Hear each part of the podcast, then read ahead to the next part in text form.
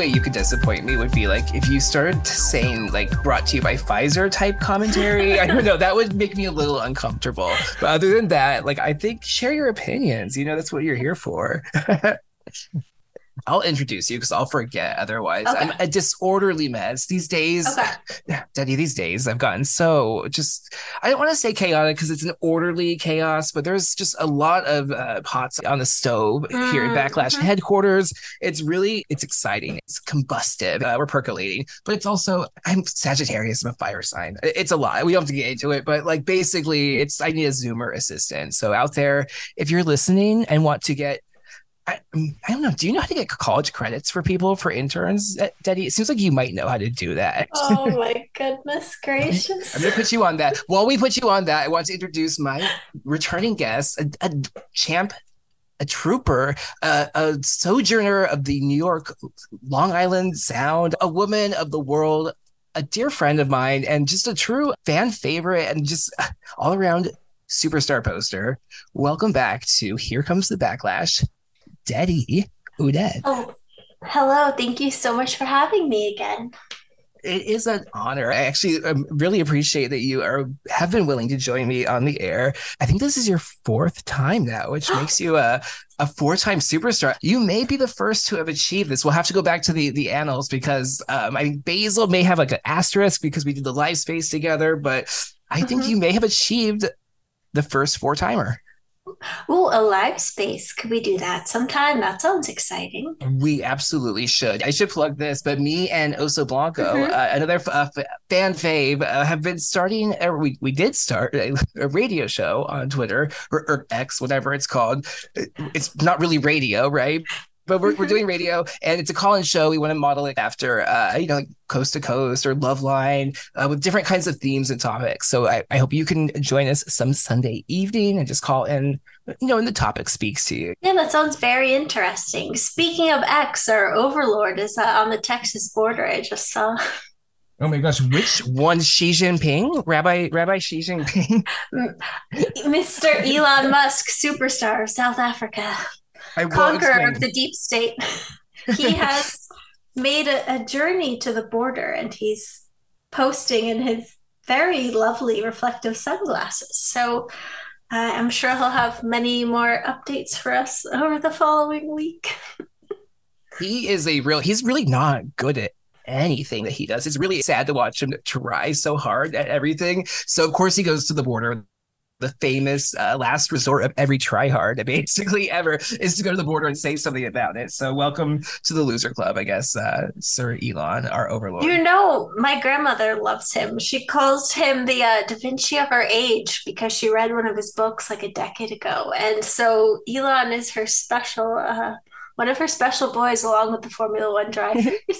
to be fair, he is the like Da Vinci of our age. The bar is very low, unfortunately, but like your grandma can't be wrong. So I'm going to justify it. I would like him more if he was not trying to be Overlord, also. You know, I just need a little bit more Mike Lindell from him and a little less, you know, like uh, Joker.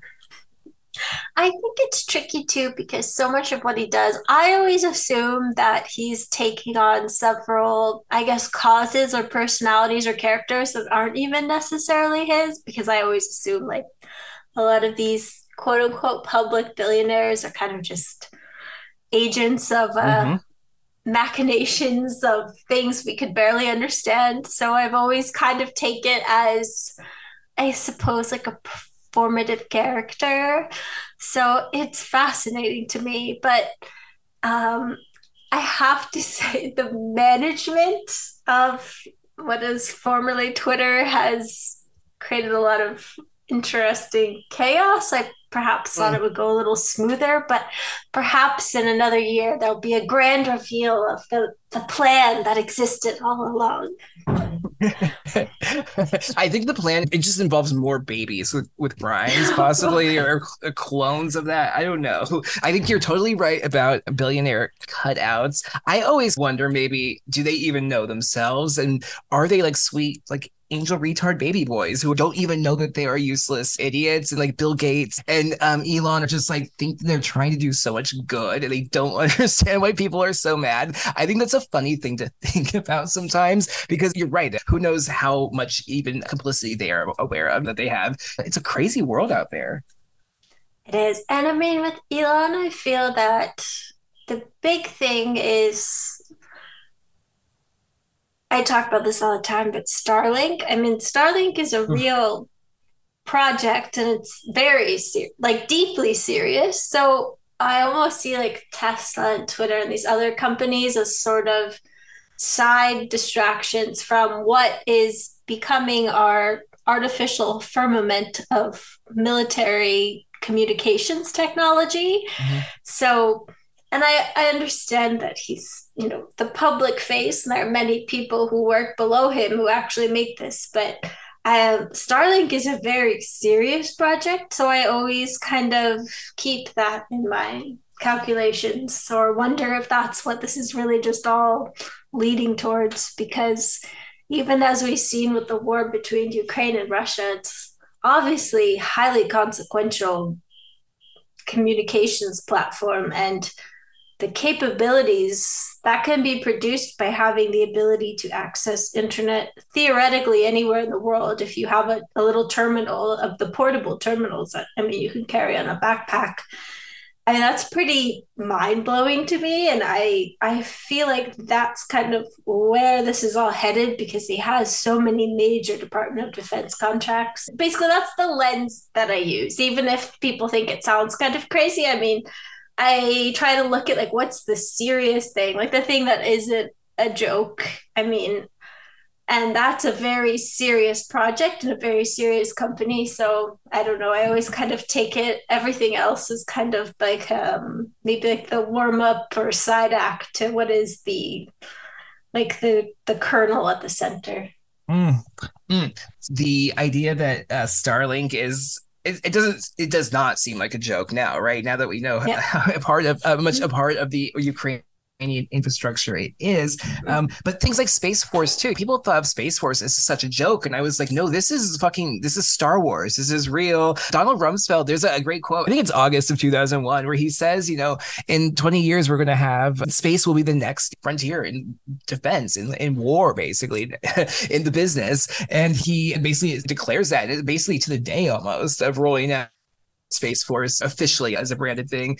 Everyone thought it was a big joke, right? With Trump, it, is not. All this stuff is real. And now that we see, and you're right, it's interesting to see him be blamed for this incident in Ukraine with some shutting off like satellites or that control the wars. It, it sounds like an 80s movie, to be honest. It sounds like something which Charlie Sheen would be in or whatever. I don't know. But like, you know what I mean? But like, what do you, what's going on there? What is your take on that situation? Do you mm-hmm. think he's even like, is he even in charge of what happens with that system? I personally don't think that rogue billionaires are allowed to turn off major military communications. I think that there's higher people or purposes that they're working for. And I understand there are some people who completely disagree with that or think that I'm being maybe uncharacteristically idealistic, but I I don't think he's just casually you know, manipulating the levers of a major conflict that could very easily become World War III at any moment.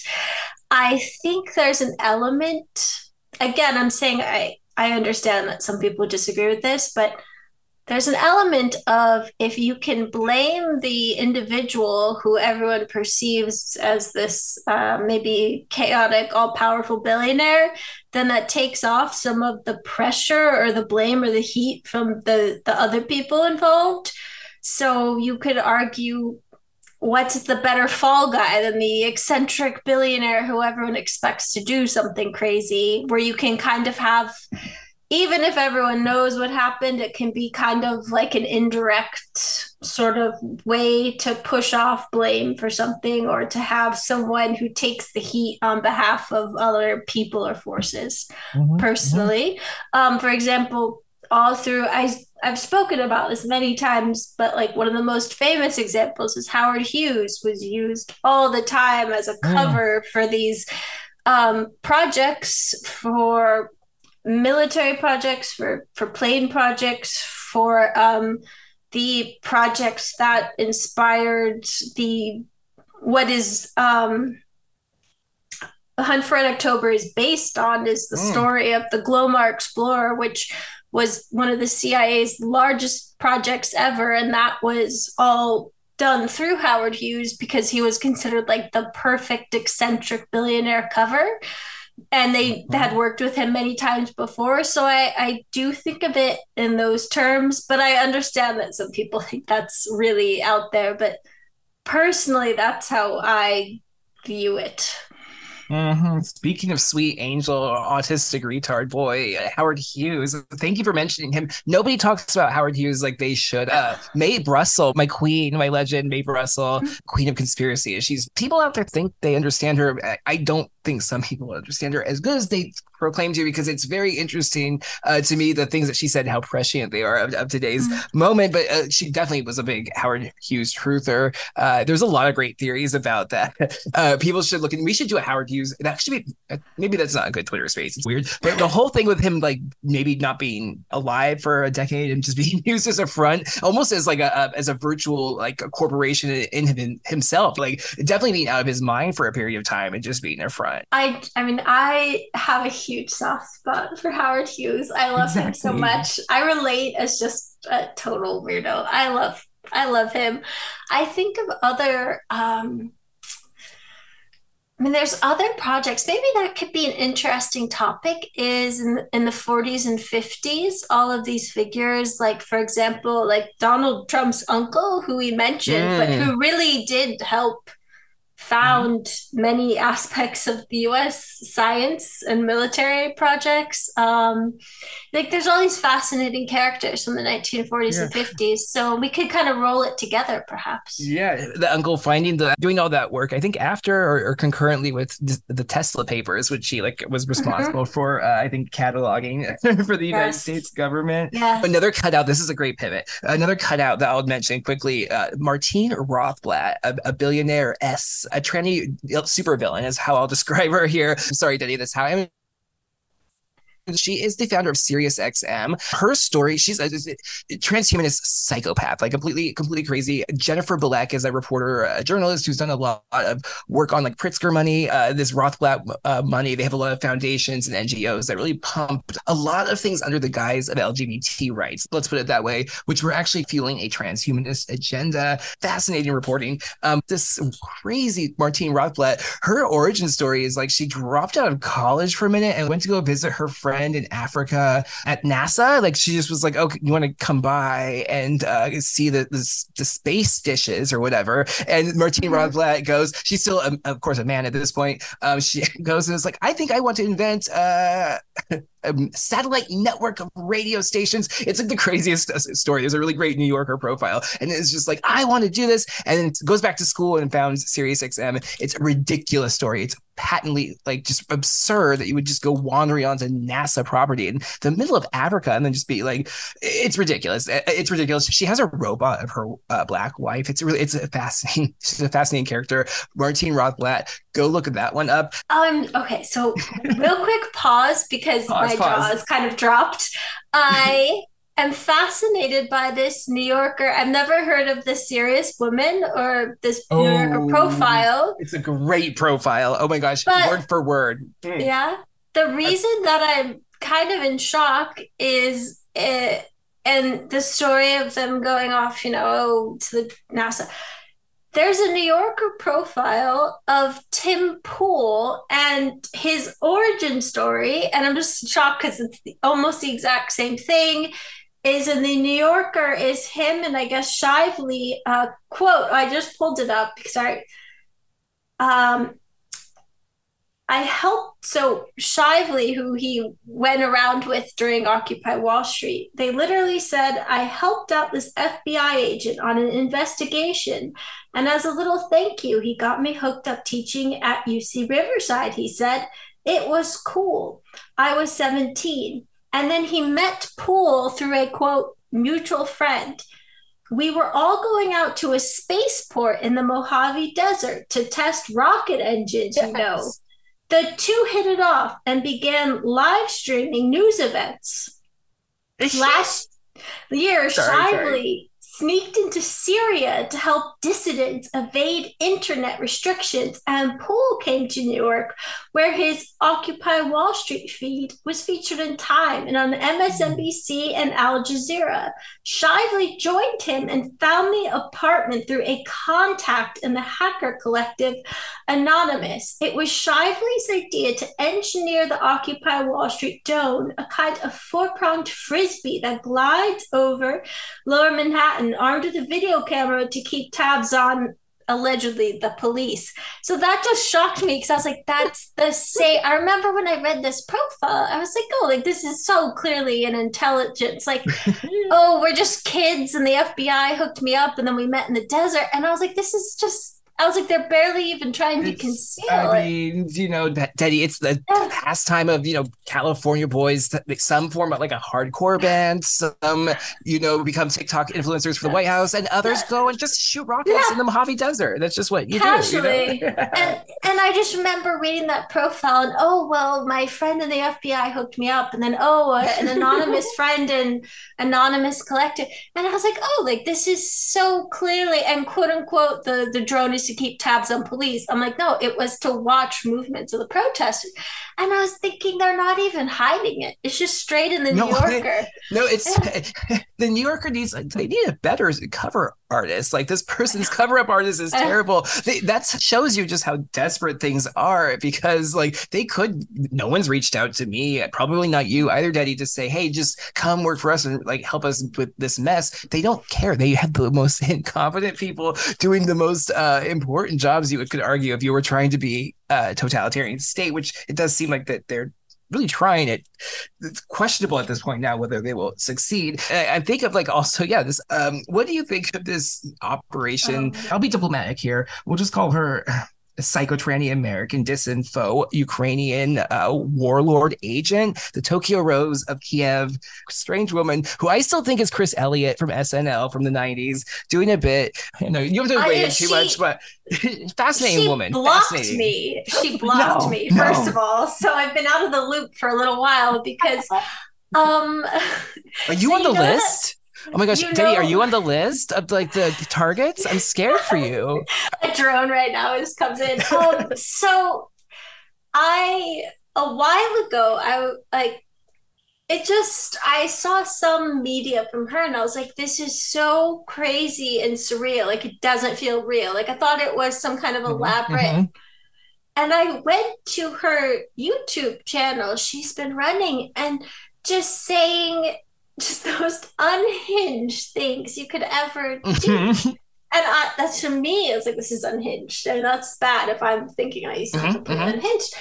And I read more on her history, and I was like, this is very skeptical. Like these other people, it's like it's all of this. Oh well, I was doing freelance, you know, journalism for and working with contacts, and it just set every alarm bell. And then one of her videos is where she's saying um like oh well because we're what's the difference between us and them we're human and they're not about the Mhm. russians so i made a meme where i put like this video and then um you know that uh, i don't is it call of duty the video game where it's kevin spacey and he Yeah, turns yeah, around yeah. in the jeep and says this is a highly advanced warfare so I I did the her saying that, and then it cut right at the end to him saying like, "Look, this is highly advanced warfare." Because I was like, "Oh, this is like a psychological operation," and I didn't tag her like anything. I just put it as like a meme for, and then I got blocked like the next day. So they saw it. I was like, "Oh, oh no."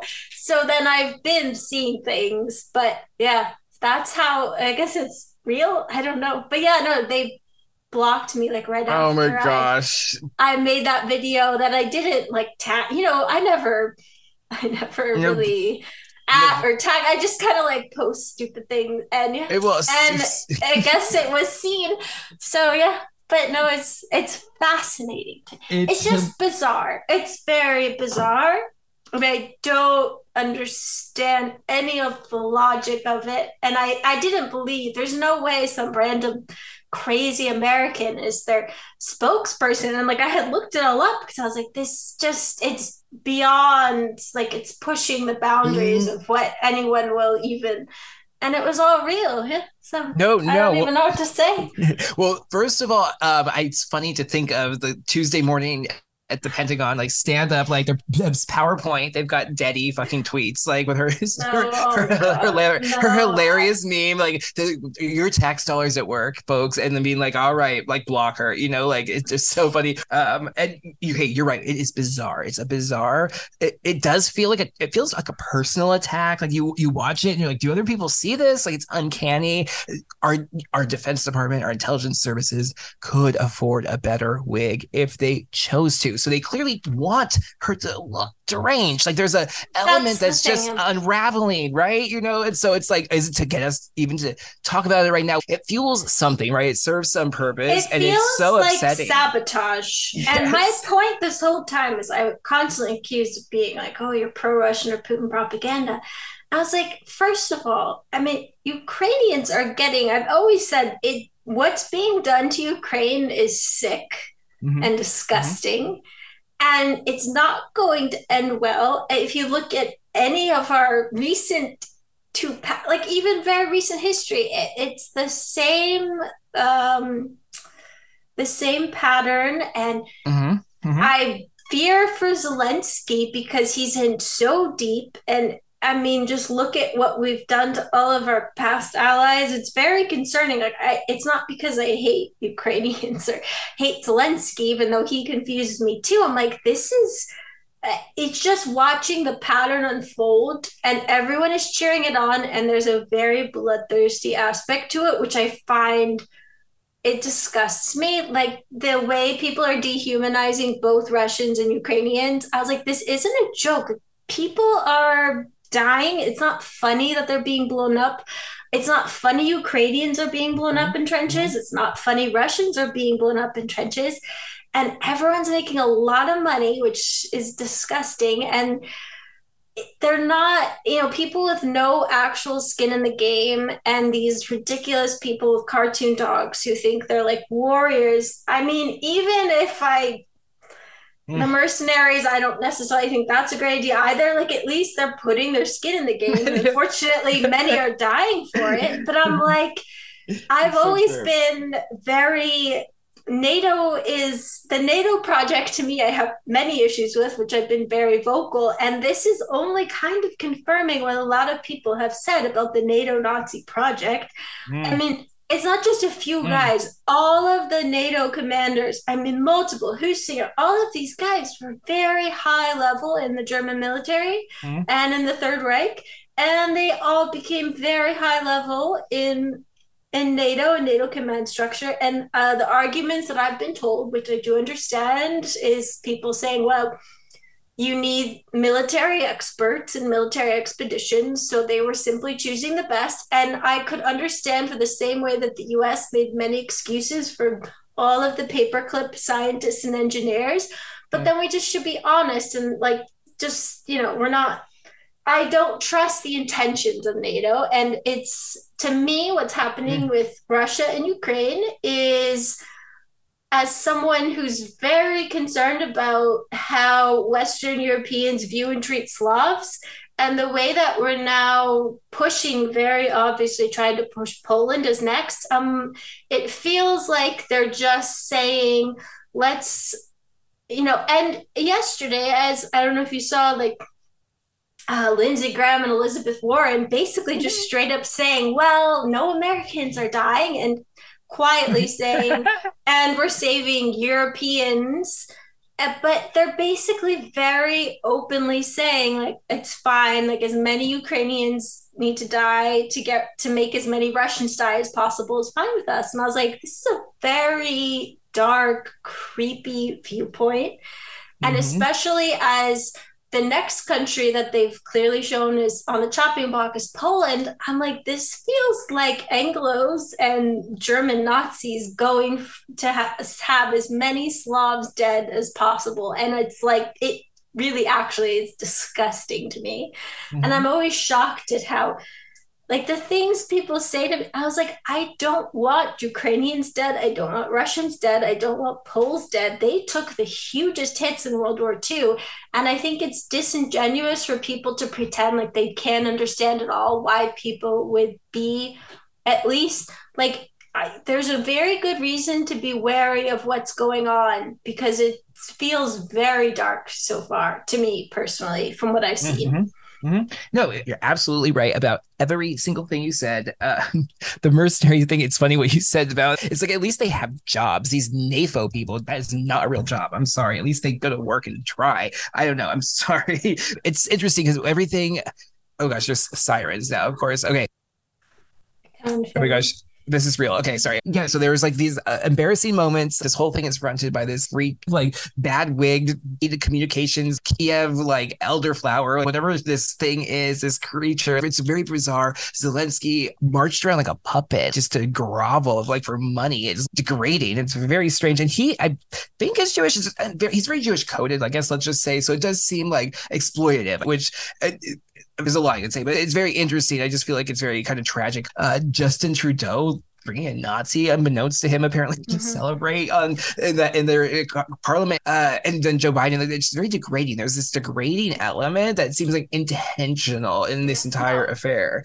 I agree. And you know, the Ukrainian spokesperson, I don't even. I, they just seem like a very unwell person to me. Well, so I mm-hmm. think that they're also just being like used and manipulated. Now, it doesn't really make sense to me logically what the idea is of what possibly is the benefit of it, unless it's just purely to sabotage Ukraine while pretending to be friends. But I don't even really want to say bad things about that because they see, they look like their eyes. I was like, this person is not well, and they shouldn't even be in this situation. And it also doesn't make sense how a random American, like freelance journalist, ends up as a Ukraine forces spokesperson. And I watched their their YouTube channel has many videos, and they're all just very illogical and bizarre. So it's just very weird to me. And Zelensky, I I said this the other day. I was like, let him wear a suit there was a picture of him, you know, signing over to BlackRock, and I was like, they won't let him ever wear a suit. It's like they want him to be the like cartoon character. I feel like he mm-hmm. again, like mm-hmm. he's being sabotaged too.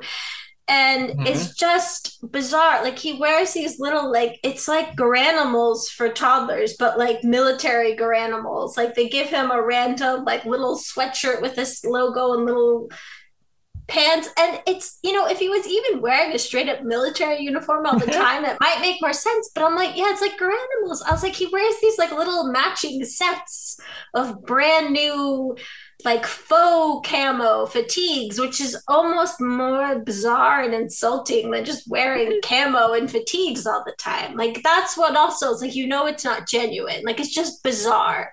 It is, i want to know who their dresser is because clearly there's someone making this entire wardrobe of drab clothes for this little man and they'll never let him wear a suit especially like if he's surrounded by people in suits let the guy like that's how I know. Exactly. No, he must want to just do it once. It's this psycho octogenarian like warlord class where it's like these like granny like babushka kind of like they're like they want him in these like tight, these like very like horny grandmother type, uh, Nancy Pelosi types, let's say, uh, Dianne Feinstein. They're just like wanting him to put on like a show and for them he is a like a young twink right? Zelensky is a twink to our like aging crumbling uh, warlord leader class. They see him as a young boy. They like love the tight look and the tight pants. To them probably like seeing ankles is still scandalous you know? They, they, they're that old. So i feel like it's, it's very it, it, feels sexual and like degrading. It's, you're completely right about all of it. It makes no sense. And it's just so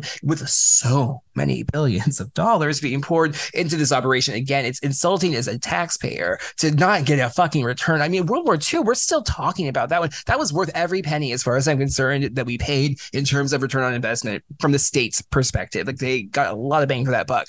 I, I don't see what we're getting out of this one. I just don't see it. I'm sorry.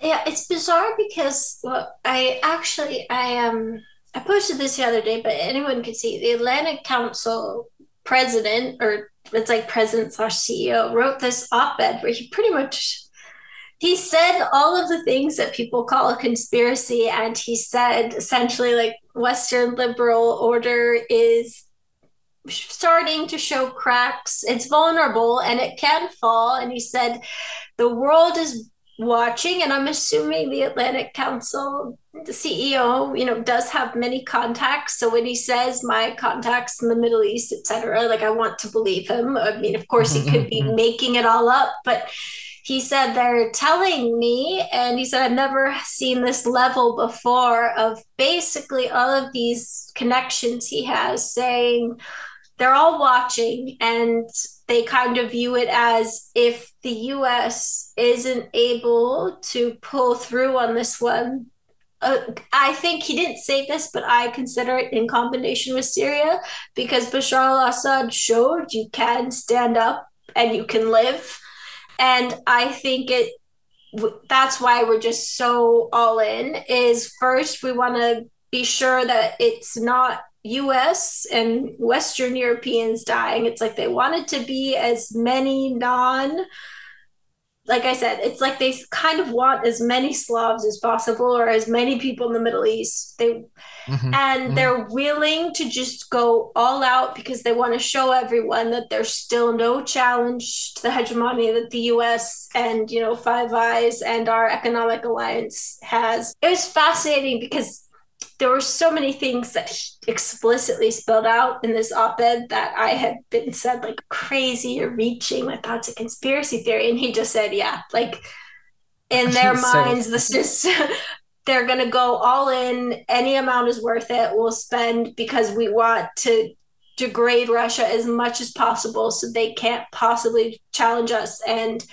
we want to show like we will do the same with Taiwan. If I was in Taiwan right now, I would just leave because the US just views Ukrainians and Taiwanese people as bodies to place in between them and their enemies and very dark.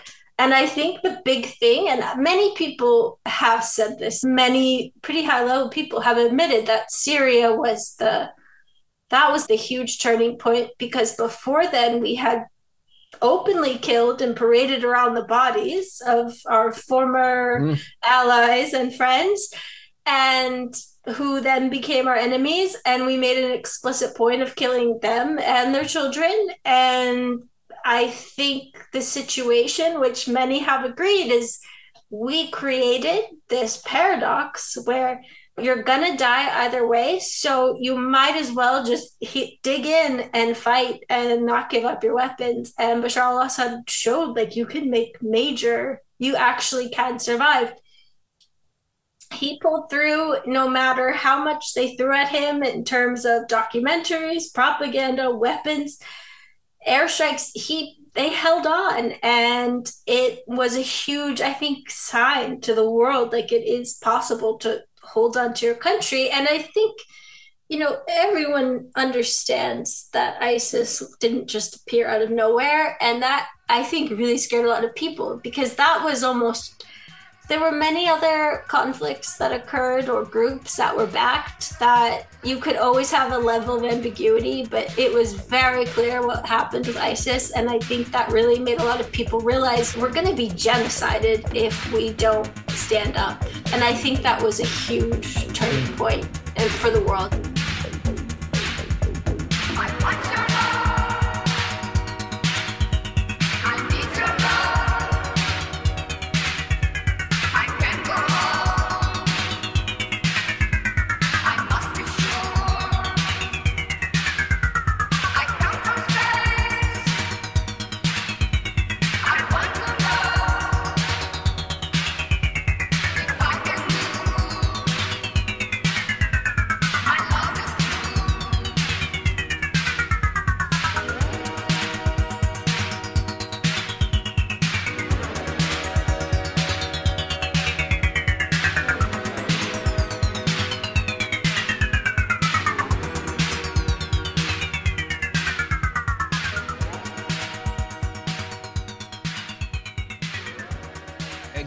R.I.P. Gaddafi, the the great superhero.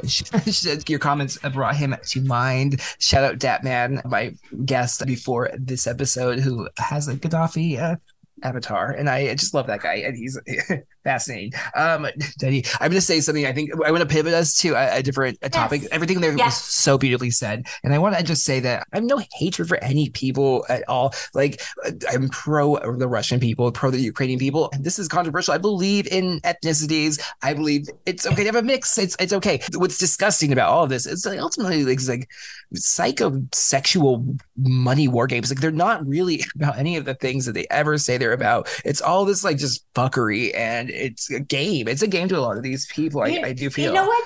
Directly on that point, because you're the mm-hmm, psychosexual yeah. thing you're saying is it made me realize is how I mean I've said before like Zelensky and Putin are kind of have a lot of similarities, but in terms of how the West treated Putin at first, I don't know if you remember, there was like a famous article, like the the bromance of Bush and Putin, but there oh, was oh, yes. like a very weird, creepy element, uh, kind of what you were touching on, exactly with Putin, where it was considered like he was like their little toy. And I was thinking, mm. I was like, they really do have a lot of similarities. And they thought, oh, he's completely on our side, and he's going to help us defeat the evil Soviets, which don't even exist anymore. And this bizarre, like very um like bizarre undercurrents treatment of him and having Bush senior and young Bush almost like groom him and then the press mm-hmm, like openly mm-hmm. speaking and joking about it. Yeah, it's you're right. It's a very bizarre I believe he said, I, I was, uh, I looked the man in the eye. I found him to be very straightforward. This is George W. Bush speaking mm-hmm. on uh, Putin. And he said, I was able to get a sense of his soul. It mm-hmm. was a very weird moment. I remember it. You're right. It was like they were grooming this new yes. weirdo. It was I, the whole thing. That's what I'm calling now sex sexlectics. There, there's a dialectic. There's a trilectic. I don't know. You, you get to a sexlectic level. That's where a lot of the I think operations are taking place is on this yes. psychosexual level. There are octalectics they're pretty crazy. I can't speak on those just yet. Stay tuned, oh, right? Could I? I yeah. I pulled up the foreign policy article I was thinking of. Can I? Yeah, for, yeah, for Atlantic. Yeah, please. Yeah, please. Of course. Yeah, uh, oh, so this is foreign policy on George W. Bush. So this is uh foreign policy. So this was okay. published in November 2013. Uh, it's called the seduction. So this is in foreign policy magazine, which is considered, you know, a rather staid. This is the headline the Seduction of George W. Bush, how the president of good and evil bromanced Vladimir Putin, and how a warm friendship turned to ice. Like, mm. very bizarre. Bizarre. It's that's just all, one example, yeah. It's infantilizing. Everybody's infantilized. Everything's a fucking 90210. It's like teen movie level of discourse. Everything has to be like Harry Potter you know so it's of course it's all personal and like feelings and that's how everything is being coded. Uh, i feel like as people are kind of stupefied in a sense that they're appealing to this kind of like baser emotional instinct which i think is g- gross and uh, obvious. And the more you see it the more like uh, abhorrent it becomes. Um, I don't know. I, I, think good for you for yeah mentioning uh, foreign policy things like the Atlantic Council. I think those are important things to pay attention to. I get what you're hinting at there. That oh, some people will maybe dismiss these as you know deep state organs, which they are, but you should pay attention. They're they say a lot of things that you can read between the lines. They say a lot of things surprisingly uh, very out loud. Um, Aspen mm-hmm. Institute, I feel like, is a good one. Even things mm-hmm. like Media Matters, like their their propaganda arms, like pay attention to what they're saying because you actually they lay out what they're gonna do most times. like this is what we're gonna do, yes. and then they do it, at least in terms of the um, most obvious operations on the kind of like surface. Um, so thank you, Detty. That was great.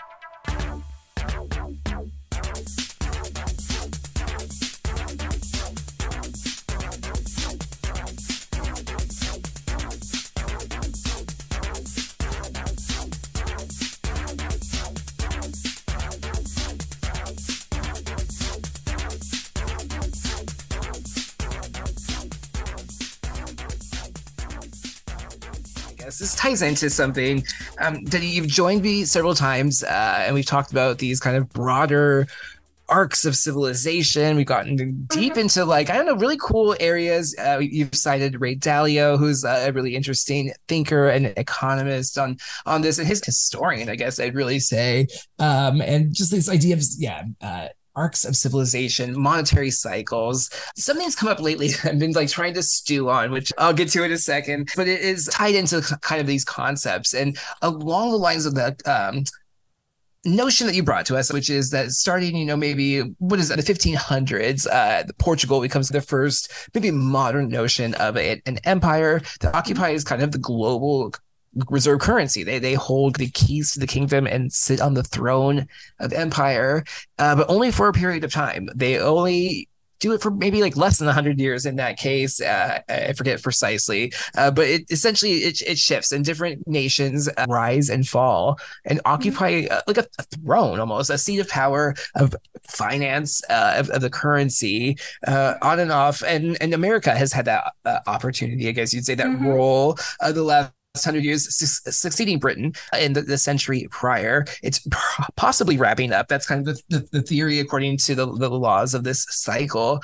First of all, let me pause there. Does that ac- accurately capture uh, the debt 101, 202, et cetera, that are studies here on the, the Backlash program? Definitely. That was a pretty good summary. Yes.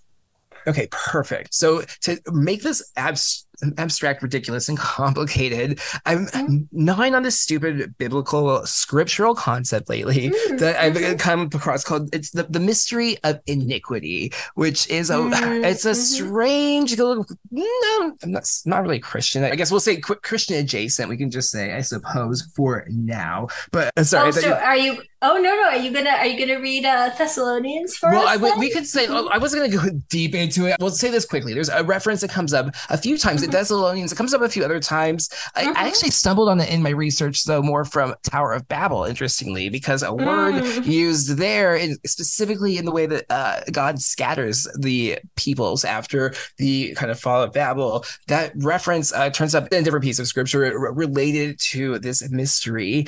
And um, it, the implication, of course, is that the usage of this word in these two places is intentional. Um, and so it maybe maybe think of there's a relation to this fall of Babel. I was I was on the Thoughts and Prayers podcast program. We were talking about 9/11. I, I kind of talked a little bit about the Tower of Babel because I found it interesting and relative or related. Yeah, this mystery of iniquity. I guess my concept of it it comes up in two Thessalonians. The, the line is that it, it, doth already work. This mystery of iniquity. Uh, it's a weird sentence. Everything in the Bible is irritating in many ways because it's, it's so veiled and it's so layered and so complex. There's many layers of meaning, so it's an advantage, but it also takes a while to unpack certain things. But my take of this study is that like the mystery, uh, it, it, it's something veiled, it's something secret, it's something implicit, occult maybe, uh, it ties you know things like mystery babylon or, or mystery religions uh, of course but it, it implies something hidden and then iniquity essentially is like this lawlessness to me it implied like a system of lawlessness that kind of operates in the world and i think that's kind of a, a, a fair conclusion. Um, and the reason I bring it up here is because I can't help but think about like the idea of this cyclical empire scheme. They're coming and going. It's almost as if they're a part of a system to me. And it kind of made me start to wonder who and what are the constants? What is the like what is the game that is being played here? What is really going on? How does this all exactly work? And is there maybe is there maybe people beyond the kind of like tessellated checkerboard of rise and fall of empires that are watching the game unfold and maybe a part of this mysterious system of iniquity? What do you think of all of that? Oh my goodness. That could be a whole a whole topic. So I, I love that you're getting into theology because it's so many people it's so fascinating to me I know so many people who um after a certain amount of time of absorbing information and observing systems uh, even their their studies like math science physics when they get to the bottom of the glass hmm. there are a lot of people who end up turning to not saying to religion specifically or a belief system but like they turn to the Bible. They they start looking at the Bible more, uh, maybe exploring God. And there are many famous, very famous scientists who um, had that happen to them. Um, physicists, uh, mm. people like Isaac Newton. Isaac mm-hmm. Newton 10 million words that he wrote, and 5 million of them were on God in the Bible. Mm-hmm. and the mystery of iniquity, I, what I want to preface this with, because this is also spoken about in the Bible many times, is uh, you need to beware of. Even though we're headed for this eventual outcome of the Antichrist and the final judgment mm. is the Bible also warns many times to be beware of always seeing the apocalypse or the Antichrist in any figure who comes up. Um, that it is inevitable, yet also you need to not spend all of your time focused on that and to understand that there are going to be people or processes that appear to be that, but they actually aren't. Um, and you don't want to end up in an endless cycle of just doomsday every few decades of saying this is the end of the world, where the Bible actually warns very strongly against that. Uh, the mystery of iniquity and the other mysteries I personally think Mystery of Iniquity is something to think about in terms of, as you mentioned, let's talk about the, the lawlessness. It's this idea of turning away from God and turning away from obedience to God. And the idea of that isn't, I think people confuse it because, not to get too, of course, we're talking about the Bible, it's going to get biblical, but the Old Testament when people speak about disobeying God or turning away from God, it's God made a covenant with man with the Ten Commandments. And the idea isn't that you're given these rules and you absolutely must follow them and they're just handed down and it's to punish you and make you feel guilty. The concept of the Ten Commandments and why God crafted them is because he viewed all not viewed he they are he considered all people to be his children so if you look at the commandments from that frame instead of what you can't do and things that you're supposed to feel guilt and shame over and it's a punishment directly on you the individual and view the Ten Commandments as a framework to allow all of God's children to be happy and to not be harmed by each other and not hurt. I found that to be a very, personally, a very useful way to turn something that I know has given a lot of pain to people, a lot of guilt, a lot of shame, but to view it instead of directly from your individual viewpoint, but to see it as a covenant and the idea is that it was a mm. framework for how if everyone followed these rules and treated each other if we actually followed the ten commandments we would have a very lovely world and the idea wasn't oh to punish you for doing this or to prevent you from following your free will because the whole point in christian theology free will and catholic theology free will is considered of utmost importance the idea of God's covenant was he wanted to help all of his children and pull them out of the darkness of the pagan world and to give a framework for a, way to live that would benefit all people equally. And that's why some people, and me personally, I know other people view it differently, actually see Christian theology as a very radical and progressive doctrine. Um, if anyone is interested, I would recommend reading some books from the Old Testament. Um, the Catechism of the Catholic Church is actually a pretty incredible political treatise if you read it. It has many thoughts on governance, free will, people having free choice, and the ability to live their life to the fullest. And I, I just think it's very fascinating. But to not go way too far, of course, Mystery of Iniquity is something that I think we should view it just as it doesn't necessarily have to be an apocalyptic, but it's this idea of a turning away from God, which doesn't which is always happening and it doesn't have to necessarily mean immediately before the eschaton and the end of the world. There's the famous uh, phrase don't immanentize eschaton like don't bring about the doomsday. Like you you should instead of always thinking of it in those terms um, to think about it more in terms of a through human history and we do not know when the final judgment will be um, and some people consider the final judgment to be a religious event. Many Christians. Uh, there are people in other religions who have their own final day, final days. I like to think of it in terms of a warning, a double warning, a warning to watch your thoughts and behaviors and feelings, but also a warning about not always having a total view of it's the end times. If you're always focused on the end times, then you're not, you don't believe in the possibility of creating a better a better world. I always think of Satan, who is considered the great deceiver, which is I think a very a way that I wish was presented to more people to conceptualize it is Satan is always looking to deceive people and he's always looking to turn them away from reality by making them dwell on guilt and making people dwell on their past and making people think that there is no hope.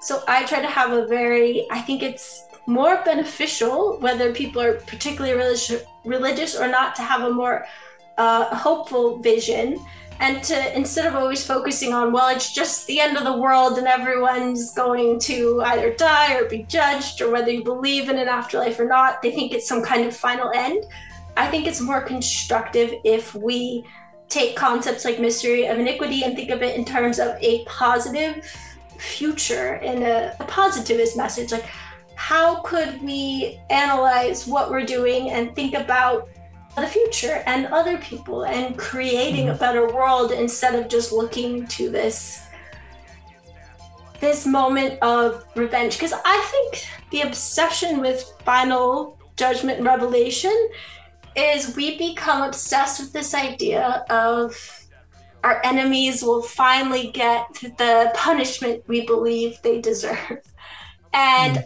I don't know if that is, it's a very seductive and it's a very seductive way of thinking. And of course, I, I personally fall into it all the time. We, we all do. It's a very human impulse. But I think that if we stay in that mindset and I think it leads people to dark places. So that's I don't know if any of that made any sense. Oh my Detty. Okay.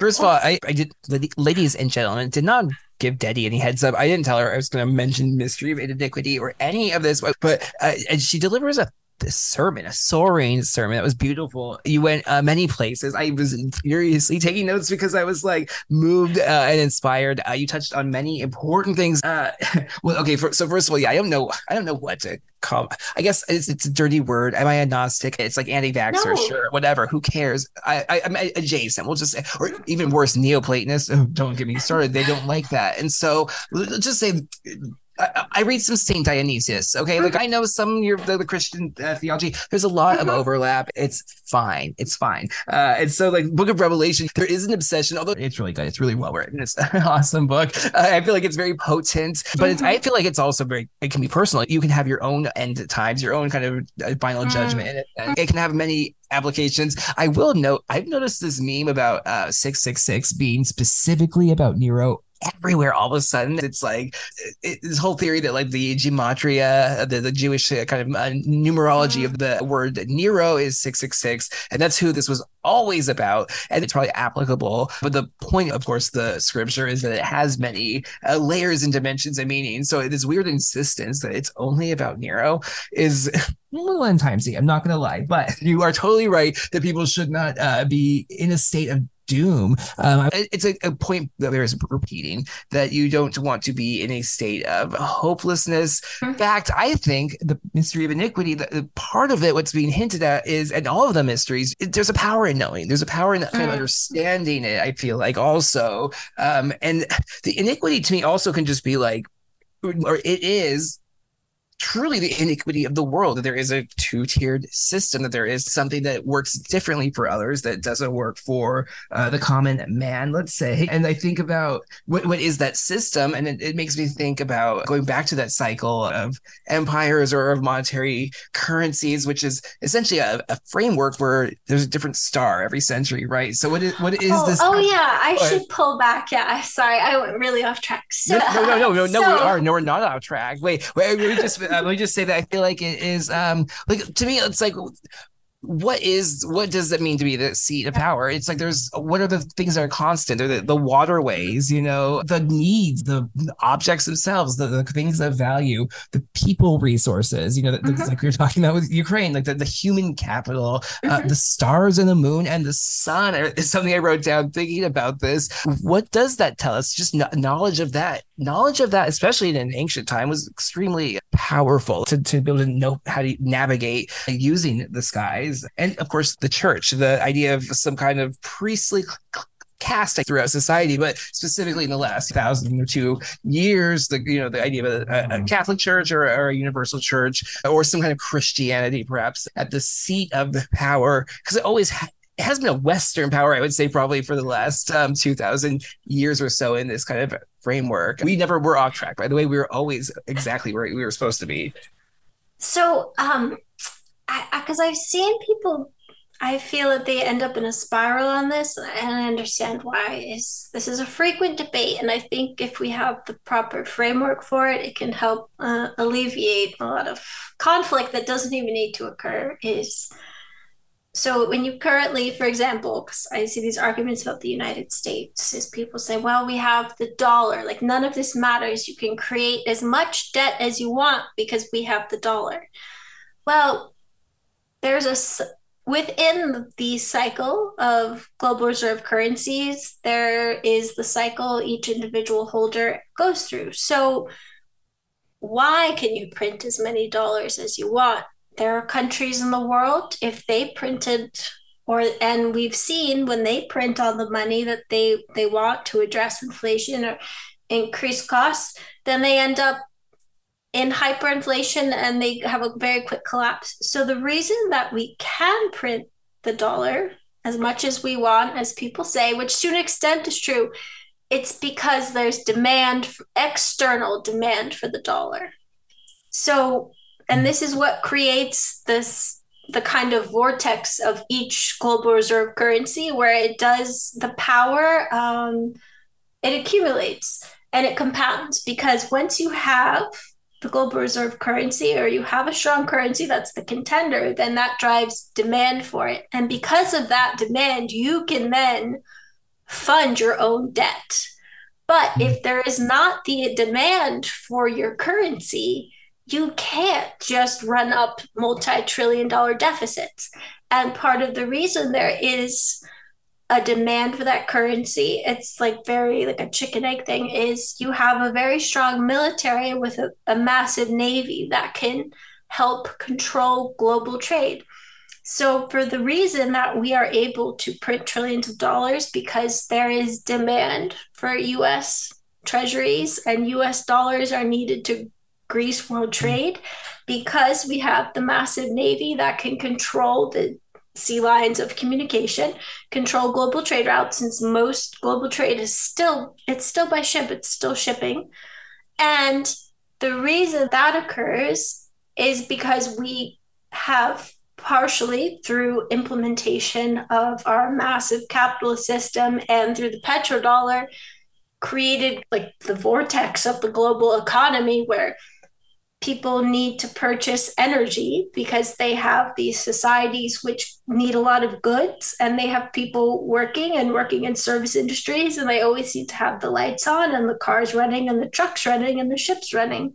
So there's a huge amount of demand for oil and that oil has to be purchased in US dollars. So that creates the churn. And in other iterations of the global reserve currency like how the british pound and the Brits held the global reserve currency. Almost anywhere you were in the world, if you had even before electronic exchanges, if, if you had British, like you could use that as a, a, currency anywhere and people would always accept the British pound. The same way now in many parts of the world, people will, will accept a dollar or even prefer it. But the big thing, and what happens when there's not a demand for your currency, you get into really big trouble. We see that with, for example, in Lebanon, a really dire situation countries in South America, if there's no external demand for your currency, then you can't operate the way a country that has great demand can. For example, the US and Europe.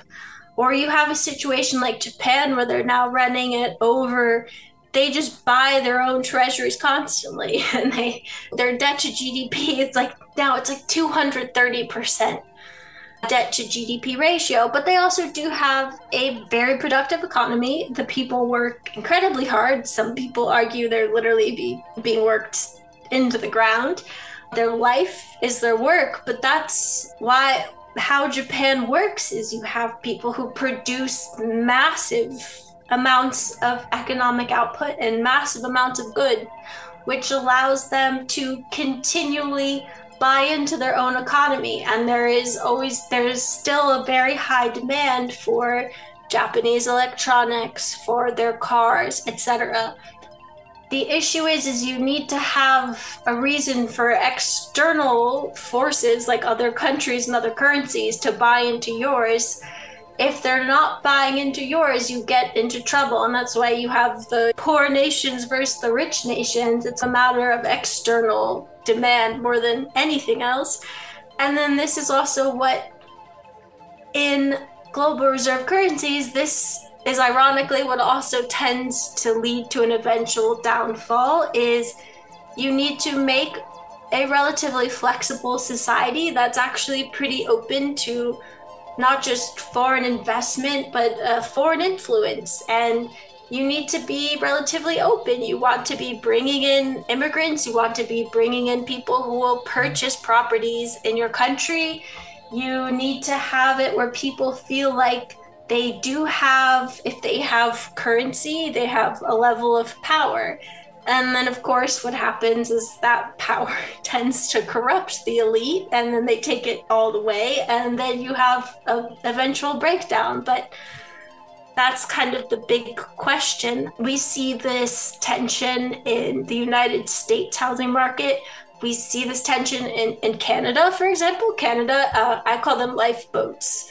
Hmm. Lifeboat apartments and condos and houses that people from countries where you can just have everything confiscated or you are more subject to the whims of forces beyond your control like for example it's true russian very wealthy russians and oligarchs and wealthy chinese businessmen they're all buying houses and condos in canada in the united states mm-hmm. in london and then it drives up the prices which then creates internal domestic unrest because the people say why can't we afford you know a house in our own country mm-hmm. and you have these foreigners and I don't know if there's ever fully a, an escape from this. It's just the churn of reality. So, for example, I know you're asking what are some of the eternal things? I would say it's demand for energy, which, if you want to get about it, it's the laws of thermodynamics. It cannot be created or destroyed. Energy is only ever transferred, which I think is something that all economists and kids studying the economy need to understand because even these powerful, massive economies, as Russia conflict has highlighted, they require constant, steady supplies of energy and fuel. And that's why we're seeing all of these coal coal mines reopened. We're seeing purchases of just black market oil. Everyone's still buying oil. Mm. Everyone's still using fossil fuels because these massive economies that are based on uh, financial, as the buzzword, hyper financialized economies, um, which end up becoming basically like service economies where you're kind of either generating massive amounts of global capital or you're a person who provides some kind of service that those people with that income then want to purchase. So then you end up with this very skewed economy where you're not necessarily producing tangible goods, but you're producing financial capital or financial power, and then you're pro- you have the people who serve the interests of those people. And this has happened time and time again, and it always creates tension in any um, country or empire. But that's kind of the churn that we're experiencing now. But you ha- always have the steady aspects of you're always going to have an elite class in any country, society, political system. That elite class has to always have their needs supplied. No matter what, as we see through history, you tend to have a global shipping system exist.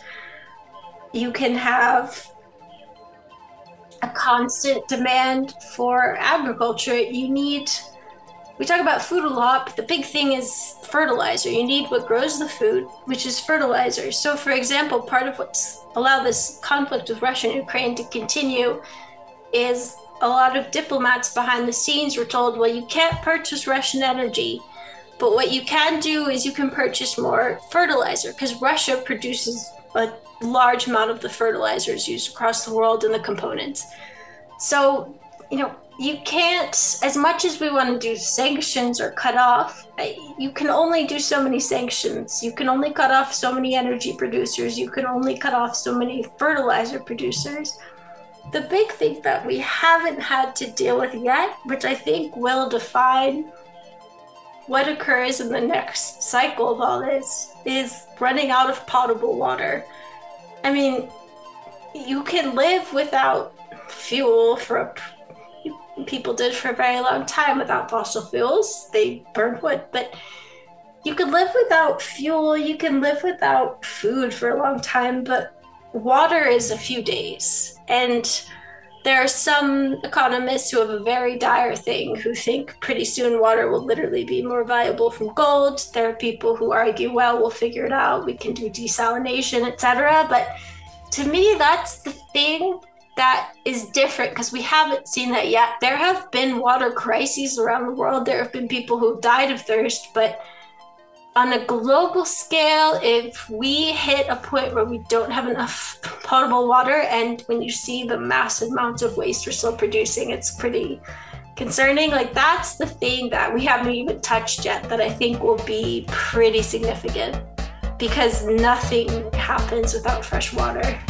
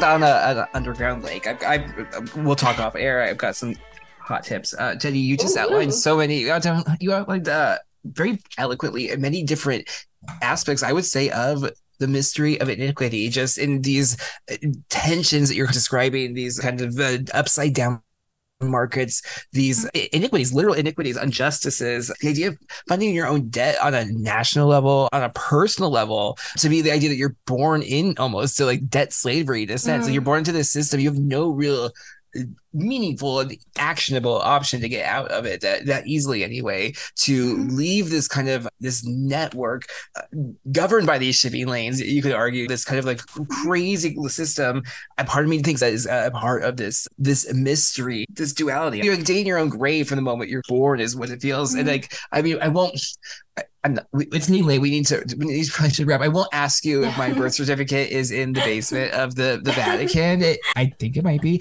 but the, the, the, you know where I'm getting though. It's like there is a system to a degree that is just ingrained, um, which is even different from probably our great great grandparents. For a century and a half before, uh, especially in the United States, things uh, like Social Security uh, Administration or the Federal Reserve or uh, just our, the way our, our uh, just our, our monetary system works, or the way our government works with the private sector. All that's really changed dramatically in the last 120 years. And so I just feel like uh, it is interesting because in the Bible, the iniquity mystery, it is seen as uh, an extension of kind of like a, a, precursor maybe to the Antichrist or kind of like the, the, the workings of the the deceiver of the devil kind of on mm-hmm. the planet, right? And so I see it as an informal uh, thing. I'm not alleging necessarily a, a meeting like a mystery of iniquity, like club per se where they go and show their, their car like a, Costco where you shop for mystery of iniquity goods or anything like that. I don't think this per se, but it is something that's uh, more subtle, I think, and maybe perhaps in more almost in unconscious, maybe akin to like class influence, even, you know, something that's just ingrained. I would say I don't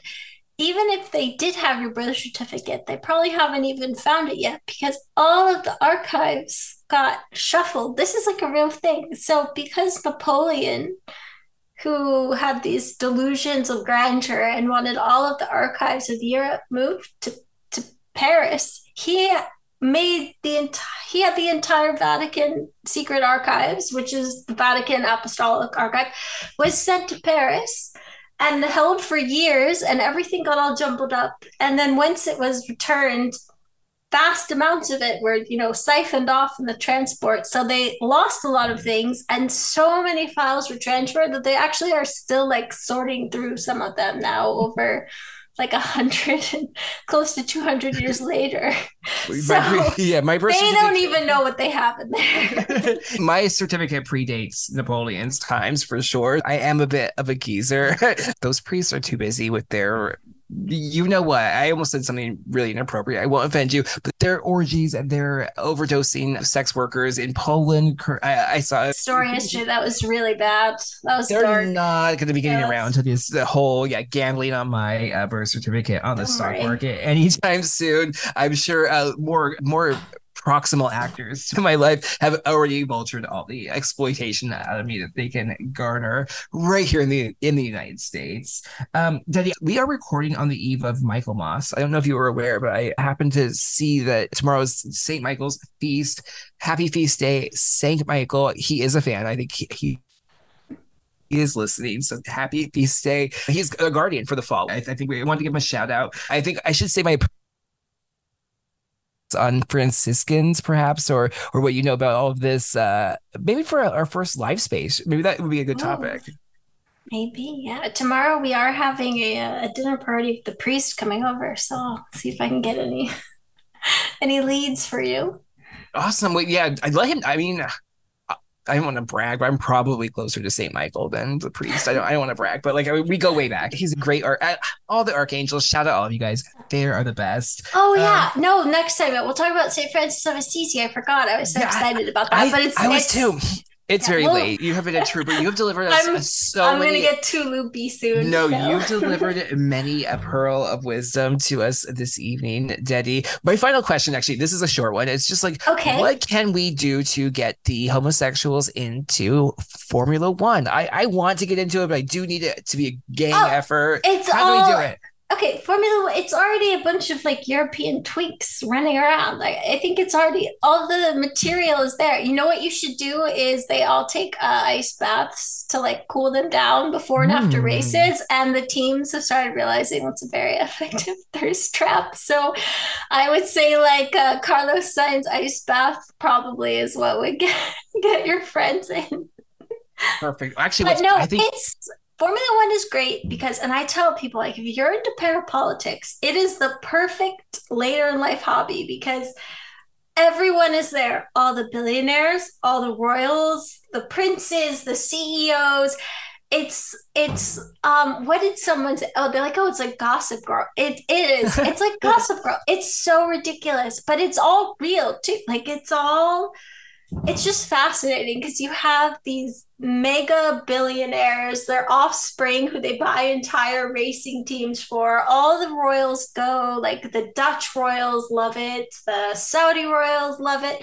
All of the like various emirs and princes from the Middle East are on the FIA like leadership. It's so fascinating. So if you're mm-hmm. into parapolitics, of course, there's the Catholic element because you have all these tortured mm-hmm. Europeans. Some of the turns are named after saints, like in the famous tracks. But I just I tell people like it's perfect because it's like a never-ending font of like knowledge and information and intrigue. There's major scandals all the time. There's spy gates like every year. It's I I always tell people like you just have to give it a try because you would be shocked even if you feel that you're not into racing because it has the element of internationalism. It has all these different languages. It has all of these different characters who like Michelle Yeoh that like actress who won the Oscar. And it was funny because she's married to one of the huge F1 people. So we were all just like oh it's just like she was like queen of F1 for 10 years there. She was at every race weekend. So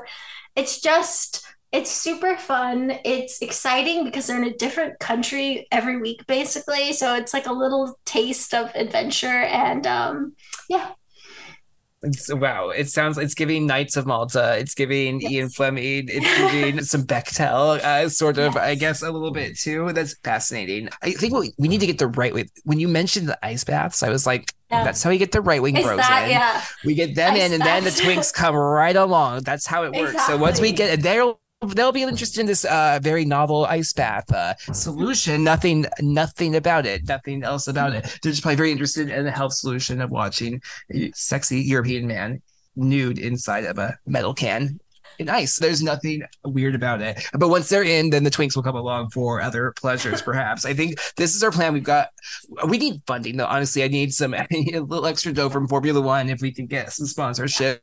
There you go. There was a we can spin up an operation quickly the other day it, this was one of the most popular photos from the track. Last weekend uh, a lady with a birkin bag who has been having like drivers and team principals sign it and i'm just thinking oh like that's the level that the formula one audience is on is they're just casually having birkins signed. Like that's the level. It's completely surreal. I've gotten friends into it just because they're like, it's so, they're just shocked. Like this, they're like, everything they do is over the top. Like last week, AlphaTauri brought like their, uh, they brought one of the cars on a barge on the Venice Canal. Like that, everything they do is wow. just yeah, I would tell oh people gosh. probably Red Bull. I think Red Bull is also they do really fun videos. So if you're trying to get people in, um, Max is of course adorable, and I'm sure that would attract people. But Red Bull does just very cool um, like outreach and events, and they do these teaser promos where they just do nut stuff. Like they'll take a Formula One car and they'll put it on ice on the snow. they'll take a Formula One car and like drive it through Holland they'll take a Formula One car and like shoot it through the streets of Italy. So it's just, yeah, there's something for everyone. So I highly encourage anyone to get obsessed. Yeah, exactly. I would start, and I tell people too, even though I like roll your eyes a little, uh, the Netflix series, which is how a lot of people got into it, Drive to Survive it kind of eh, later seasons, but like the first two, or at least the first season, I tell people uh, the first season is almost like a primer to Formula One. So it introduces like all the drivers and the teams, and you can pretty quickly. It's also very, in my opinion, quite entertaining, and many people agree. But it's a good primer because once you get the like general gist of it, it's of course easier. But I always tell people like just give Drive to Survive season one a shot because you'll probably quickly get completely sucked in. And many, a good amount of the drivers who are in that season are still currently drivers. So I say that if you don't know anything, that's a perfect primer. It's like on Netflix, just binge watch it, and then you'll there's tons of other media and interest. I, I like the name of show. That's a smart. That will help us. Uh, we can get some clips going. Yeah, Once we that's have the funding, yeah. once Yes. NATO pays us to stop talking about this, and we will go to making a little account with a fake uh, twink that uh, sends out like clips of Formula One all day. Sounds like a plan. Oh I cannot wait. This sounds like a dream, Detty. This, speaking of dreams, has been a, a dream come true. I, I love talking with you. Thank you. I feel like we went so many amazing places. We didn't even get. so many places. I'm impressed if anyone is still listening. No, they do because it's that's the whole thing. Is it's it always Yeah. it all ties together. It all is connected. Yeah. And honestly, I feel like I know we didn't get to my race science to your delight. I am sure, but Yes. we'll get there. We'll get there. No, it's really. You know, I'm I I have white skin and blue eyes. I can't touch race science at all. I have to stay far away. Okay, so we call that light archaic Stone Age. I have a whole breakdown Yeah. Northern. That's a whole thing. Uh, unfortunately, It's very the- passionate. O oh, negative, blue eyes. I'm in trouble. There are people who've alleged I'm not even born of the earth. So well, you know, I feel like at the end of the day, it doesn't matter. I have a very compassionate race science. We won't get to that. I think poetry. It it is really. It's heartwarming. Honestly, it's a heartwarming. get me in so No, I'm not. I'm not. I'm not. It's it is a heart. It is. Well, we, I won't go into it at this time. We are all God's children. Exactly. Say that. That's the point of that is the whole point of my studies is that we have more in common. We have more in, in common than separates us. It's an important thing to note. Um, and I think I won't go into any of that. I can think- hear you spinning a pair of calipers around. no, I don't do it. It's not really even based. It's more on just um movements and patterns throughout history and more honestly more religion based more of like their spirituality and practices based that's where you can really start to map some dna Mm. but we'll get into that a whole another time because I, I, think POTUS was across this like across the street Eddie for me I, this I was reading your recounting of it. Okay, I was wrong. Xi. Jinping. I don't think. I think there was this. I think a Chinese dignitary um, I, met. It's There's something weird. Something. And back in the day, you used to get a real detailed outline of the president's schedule. Now they the whole schedule for Biden is like he woke up. He's gonna wake His up and. dog bit another Secret Service agent. That's the most detailed information we get about the is- president. I, I Is which yeah. Secret Service agent has been bitten that is I wish I was ridiculous. joking, I but know. actually, It is no. It's a complete. It, no, what the joke is is that we paid for like all of this, and that we were so they were so mad at Donald Trump. We people watched every single press conference every single day. Everybody knew every member of every cabinet official. This government, I don't even know if they exist half the time. They are off at Chase Manhattan at a board meeting half the time. Who knows? I don't know. Detty, it has been a pleasure. Where can people find you, and what what should people know?